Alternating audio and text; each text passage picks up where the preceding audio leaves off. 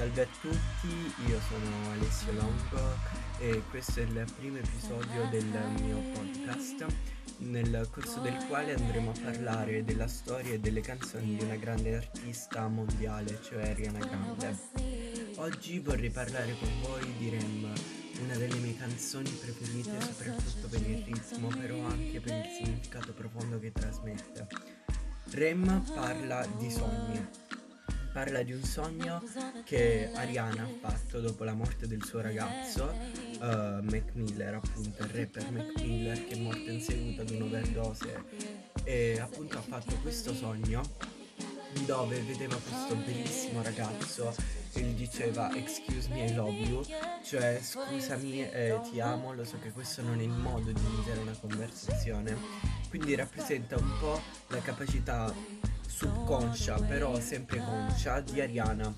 di trovare un amore per poter tamponare il grandissimo vuoto lasciato da Mac Miller. Invece nell'inconscio credo che Ariana stesse cercando di trasmettere quello che provava, cioè sentiva il fantasma di Mac Miller accanto a sé nei suoi sogni. Mac Miller appunto la perseguitava, diciamo, però lei faceva questi sogni bellissimi che per lei descrivono quasi un paradiso e che appunto purtroppo una volta che smettono ci rimangono nel cuore, lasciano un altro vuoto. Lei vedeva questo ragazzo collegando l'inconscio al subconscio, cioè l'inconscio era il suo dolore, invece il subconscio era appunto questa voglia di trovare un nuovo amore che poi è stato rappresentato da Pete Davidson